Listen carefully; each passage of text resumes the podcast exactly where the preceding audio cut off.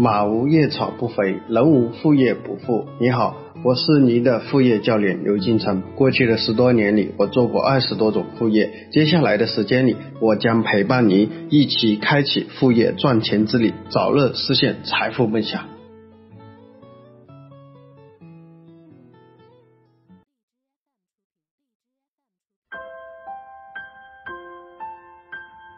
大家好，今天我们给大家分享第二个项目。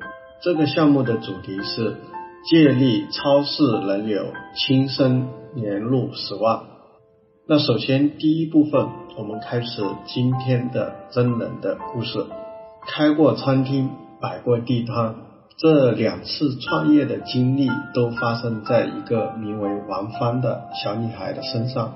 为了替父亲还债，他十八岁就辍学开始创业。如今二十三岁，他已经成为身价百万。目前，他正在构思和设计自己的模式，并准备通过互联网将他的事业做得更大。王芳是我的一个朋友，也是我的老乡，出生江西赣南的一个农村。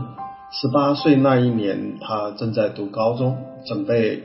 备考高考读大学，却传来一个噩耗，他的父亲因为病去世了。他回忆说：“我父亲是家里的顶梁柱，去世后家里的经济状况非常糟糕，我一个月生活费不到三百块钱。但我妈妈是个农民，在家也没有什么收入的来源。”所以父亲的去世，家里呢留下了一大笔债务。当时经常有人到他家里来要债，甚至还有人为追债随尾随他上学、下学，跟上下学的时候跟着他。所以最后他不得不辍学创业来去维持生计，也是为了还债。当时呢听说学厨师赚钱比较快，所以是王欢到一个厨师学校。学厨师学了半年厨师，利用他家里的底楼一个门面，家里一楼门面开起了饭馆。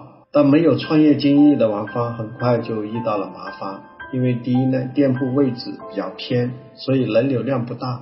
其中呢，又有很多的饭馆都开在附近，而且这些饭馆都开了十多年的老字号，他有很多老客户，所以他的店根本就没有多大的生意。半年以后。王芳的第一次创业就是以餐厅的这个关闭而结束。后来，王芳开始到广州摆地摊，虽然有一些利润，但是天天就是被城管到处追着跑。有一次，直接被城管把货给全部没收了，他一下子就没事干。那没事干，那索性就休息一段时间，再看找找什么项目做。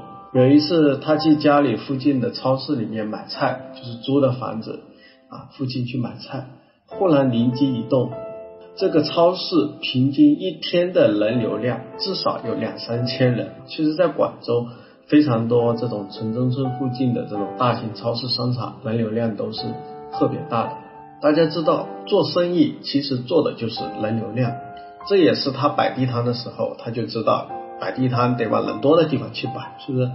这个时候他就在想，如果我能跟超市合作，弄到一个固定的摊位，那城管肯定不会去赶他，是不是？就跟超市合作，那肯定能够赚钱。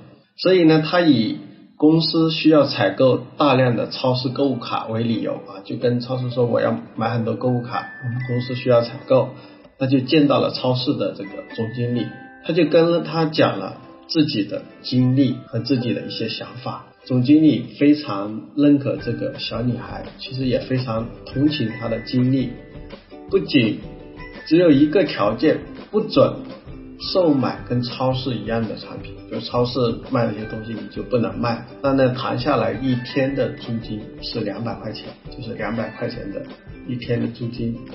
因为借用超市大的人流，王芳平均一天能够成交二三十单，一单平均呢能够赚二十块钱左右，一天除去那个租金两百块钱的租金，有将近三百多块钱左右的利润，所以他在这个超市门口这样去摆摊啊，第一个月就赚了将近一万块钱，后面他就自己招了一些员工去复制自己的模式。所以他拿下了我们那个区域十几家超市门口的位置，所以他是通过这样的一种方式赚得了他人生的第一桶金。那呢啊，听完这个故事，可能很多人都想知道，哎，王芳到底怎么做？他是怎么样去跟超市合作的？为什么很多超市里面的客户出来会去找他买？那不急，我们接下来进入啊第二步，这个副业的它的操作步骤和流程是怎么样？今天给大家讲啊，主要分为五步，五步。第一步，如果大家想去做这个副业，这个副业最关键的一点，第一点就是要跟超市去洽谈。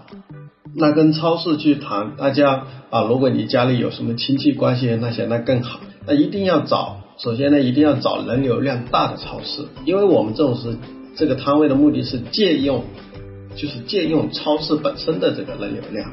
第二呢，就是租金尽量的低，而且是按天结结算，按天算。所以前期如果大家量不大，嗯，最好呢可以谈分成制。比如你们担心风险，比如说一天两百，我如果赚不到两百五十日亏，啊，那你可以去跟超市谈分成制。那最主要还是你自己的口才，你能不能谈成？所以是第一步就是你要跟超市的这种负责人或者能说上话的人，能对这个东西负责的人谈。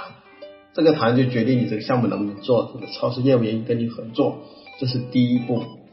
第二步是干嘛呢？就是选品。你在超市门口去摆这个摊，你是选什么样的品？这里呢，给大家讲两个标准。那为什么这两个标准？这两个标准也是决定你在超市摆摊能摆多久，明白吗？啊，第一是什么？选一些超市没有的品类，不要构成竞争。那比如说，你看人家超市。这个鸡蛋卖的好，你也在上，你也在这个前面卖鸡蛋，人家肯定会把你赶走。所以第一个选品标准就是选一些超市没有的品类，或者它非品牌的类品，不要跟超市进成了竞争的关系。大家说是不是？你在人家的地盘上，你抢人家生意，那人家肯定会赶你走。第二个标准是选一些价格不透明，那么价格不透明的产品就会什么溢价比较高，就是。我们很让这个东西感觉起来很贵，但是其实它成本不高。那很多人说，哎，刘老师，那这里面有哪一些是这样的呢？OK，然后呢，也是征得了王芳本人的同意，给大家透露几个品类。那其他的大家可以自己去想。那第一呢，比如说红酒，大家知道红酒啊，其实中国人很多大部分人都对红酒不太懂。啊，都觉得这个东西应该比较贵啊，国外进口啊等之类。其实这个行业也是价格非常不透明。第二呢，比如说玉石、玉器，大家看到什么手镯啊、手串啊啊，什么玉石的，是不是会觉得很贵啊？其实它这种成本其实都不高。还有类似，比如说橄榄油，哎，很多人都吃过花生油、金龙鱼，超市那些都有卖，哎，没吃过橄榄油是吧？橄榄油的价格是怎么样？还有呢，比如说滋补品。啊，滋补品大家都知道，滋补品的利润是非常高的。其实很多滋补品的拿货的价格其实就是三到五折。呃，就特别是广东人喜欢煲汤，各种煲汤的各种滋补品啊，什么人参啊、鹿茸啊、什么虫草啊，是不是等等之类一些等等这些滋补品，滋补品的品类很多，什么鱼胶燕窝这些都属于滋补品。还有呢，就是保健品。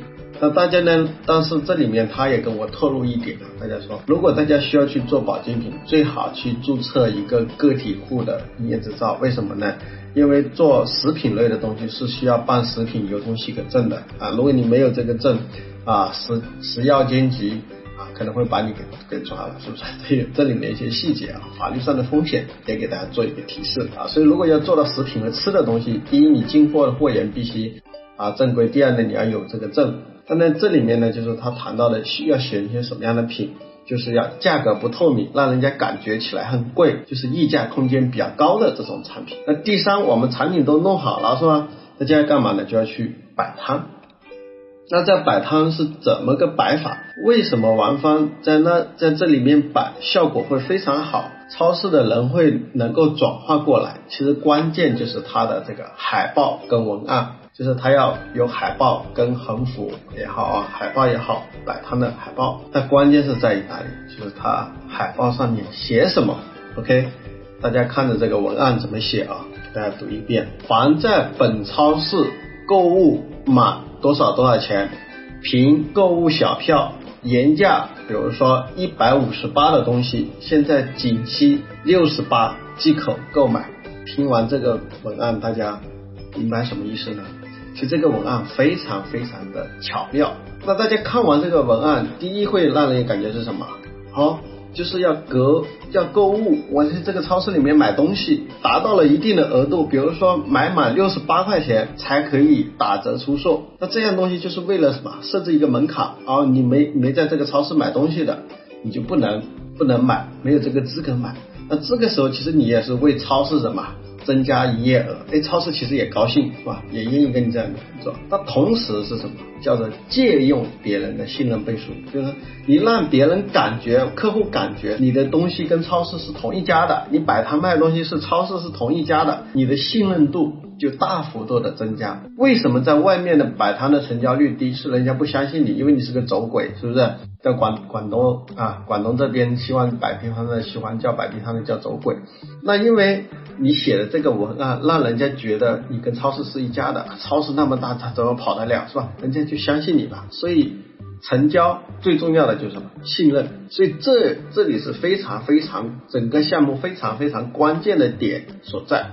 大家一定要记住，这个是关键点所在啊！这道文案，大家不会，你到时候你如果你们自己要要学着玩，就把这一段抄下来，一个字都不要改啊。第四步呢，就是进货，因为这个项目呢涉及到这个进货啊，产品货源的进货，大家去哪里进呢？建议大家去网上进，去阿里巴巴。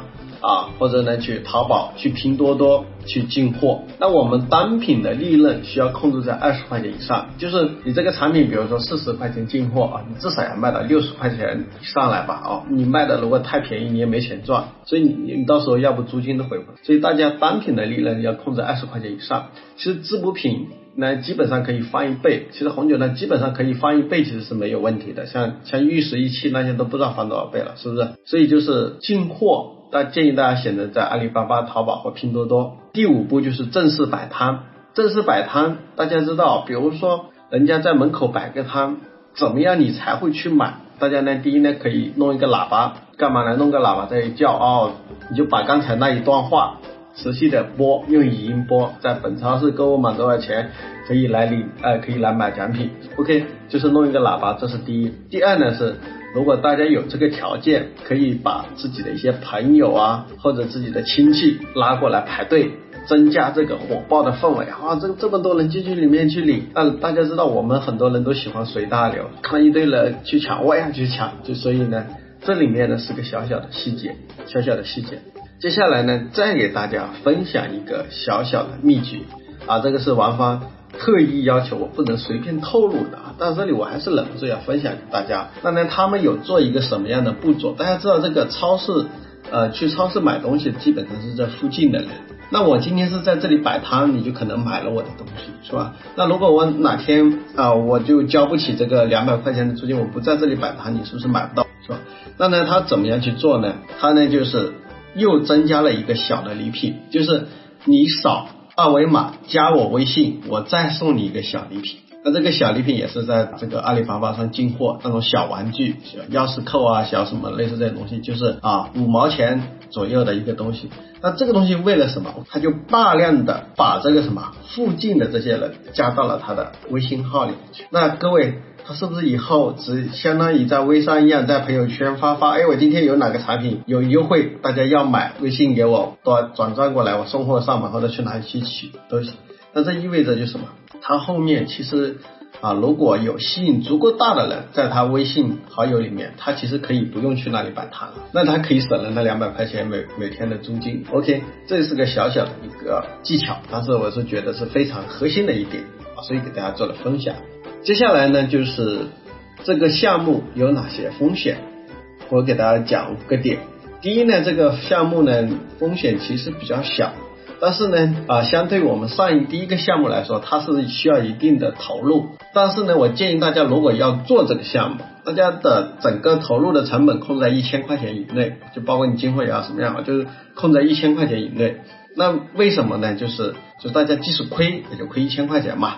所以第一呢，跟大家说呢，就是这个项目是有风险，但风险不大。那大家看自己这个东西，比如说投一千块钱去试一下这个副业，你觉得可以接受，你去尝试。第二呢，就是我们这个选品的同货不宜过多。就是刚才说的，你成本要控制，你不要一下子进太多货，到时候如果你你自己选品的眼光不行，家里囤了一堆货，那到时候你就不要怪我。所以我跟大家说呢，就囤货选品不要太多，比如说一次你看一下预估的量，比如说二三十个，一二甚至一二十个，你人流量不大，你就一二十个都行。那呢你卖了再去进货，比如你今天在卖，哎挺好的，明天你再去进，过两天你再来嘛，是不是？所以呢，就是卖完以后再去进货。所以第一次进货也好，什么样也好，不要过多，不要囤货。第三呢，就是如果你们前几次尝试可行是赚钱的，大家记得是干嘛？去签合同，签长期合同。为什么签合同呢？就是打个比方，今天你在这里赚钱了啊，你在这里赚钱了，后面超市打听到了，可能领导可能叫他家一个亲戚还是谁把你这个摊位弄了，是吧？他也可以来做。它可以复制你的方式，是不是？那是要签订合同，长期合同这个摊位啊，优先给你使用，为了以免超市反悔，我看你卖的好，看你赚钱眼红啊，我可以把你给踢掉。第四呢，就是大家结算。方式按照出摊天数算，比如今天出一摊，今天出了出摊了，你就算两百块钱，就是结算。大家不能说哦，我一下子给他一个月，或者一下子给他多久的这个费用，因为为什么？就是有的时候你货可能卖断了，所以你你得进货，这还有个时间，你不可能天天去摆。所以这个时候呢，大家结算的时候，比如说今天在你这里摆了一天，我就啊给你一天结算。但是为什么第三点跟大家说签合同时候签？叫的这种叫优先合作合同，就是优先这个，如果我要做这个位置优先给我，那你要第二个人做，你是要经过我同意，我我愿意让给他，你才能，这就是一个合同的一个保护，这一个细节。第五呢，就是很多人玩这种，你如果你一直是一个产品。它会什么？它会疲，所以产品必须保持一定的更新的频率。比如说，哎，最近什么比较火，你就得去选这些。所以选品非常的重要。如果你每次送都是送这个红酒，送这个红酒，最后这边的人红酒都买的差不多了，那肯定你后面是卖不出去了，是不是？所以你要产品要保持一定的更新的频率啊，比如多久就要换一次。所以这呢是关于这个项目的五个点的风险，给大家做一个提示啊。如果大家啊愿意去，可以去做一个尝试。但是跟大家说了风险有哪一些啊，大家自己承担啊，自己承担。我提前给大家说好了风险。接下来呢就是我们的最后一步骤，大家需要去做的作业啊，就是我们的副业实操。第一个呢。大家可以去你们家里附近去找，哎，哪些地方人流量比较大？比如你们有些是在城里面的，有些可能在乡镇的，有些可能是在乡下的，乡下也会有赶集。哎，就是看到哪些地方会有人流量比较大，或者有的时候是啊哪个点会非常多的人。接下来第二呢，大家就要去思考，就这些人他想要买什么，或者会买什么，里面有什么商机？大家呢不一定非得去做这个项目，但大家你不想做这个项目，你可以干嘛？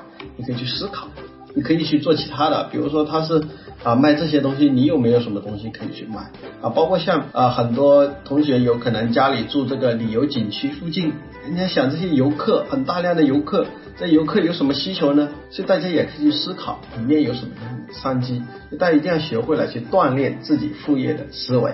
OK，那今天的内容就分享到这里，谢谢大家。收听更多精品节目，微信幺五六幺二七七五三九。